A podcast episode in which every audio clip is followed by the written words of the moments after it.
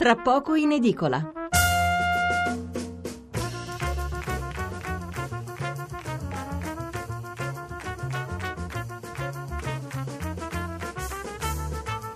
Mezzanotte, 26 minuti e 25 secondi, seconda parte di Tra poco in edicola che riprendiamo con la politica e con l'ultima intervista della nostra serie preelettorale.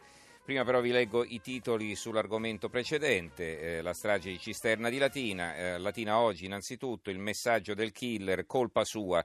Strage in famiglia, Antonietta Gargiulo, operata al San Camillo, è sempre grave.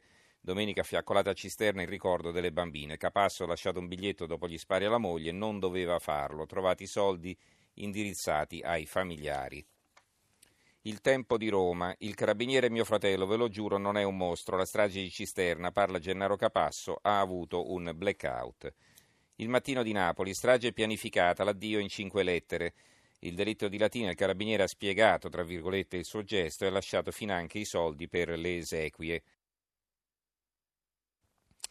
Perché serve un'autority contro le violenze in famiglia? L'analisi di Pietro Treccagnoli, delitto annunciato, è ormai diventata solo una formuletta per mettere in pace le coscienze al pari di allarme ignorato, etichette che non sono mancate per l'atroce strage di Cisterna di Latina. Erano e restano parole che appagano contemporaneamente il sentimento fatalista e il bisogno di addossare la colpa a qualcun altro, a un'entità superiore che girerebbe costantemente la faccia da un'altra parte di fronte a 200 femminicidi l'anno. Ma un delitto liquidato come annunciato è poi stato davvero annunciato e l'allarme, seppure ignorato, poteva in qualche modo scattare?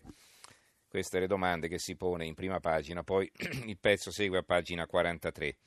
Il Roma, l'omicidio, l'omicida idoneo al servizio, aperta un'inchiesta, la procura vuole vederci chiaro, oggi a Secondigliano i funerali del carabiniere Luigi Capasso. Il giornale di Sicilia, Capasso fu visitato e dichiarato idoneo, strage di Latina, polemica sugli allarmi ignorati.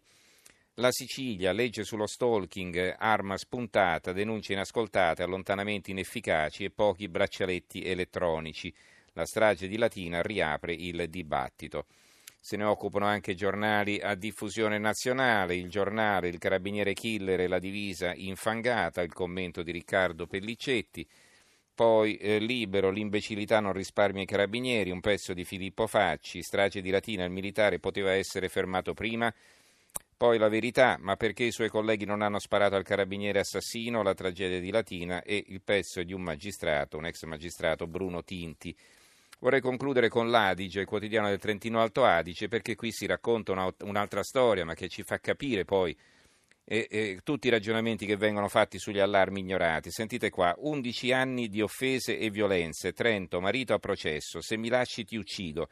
Cioè lo processano dopo 11 anni, questo in 11 anni è già un miracolo che non l'abbia fatta fuori. Sentite cosa diceva la moglie: Se ti trovo con un altro, ti farò schizzare gli occhi con il coltello.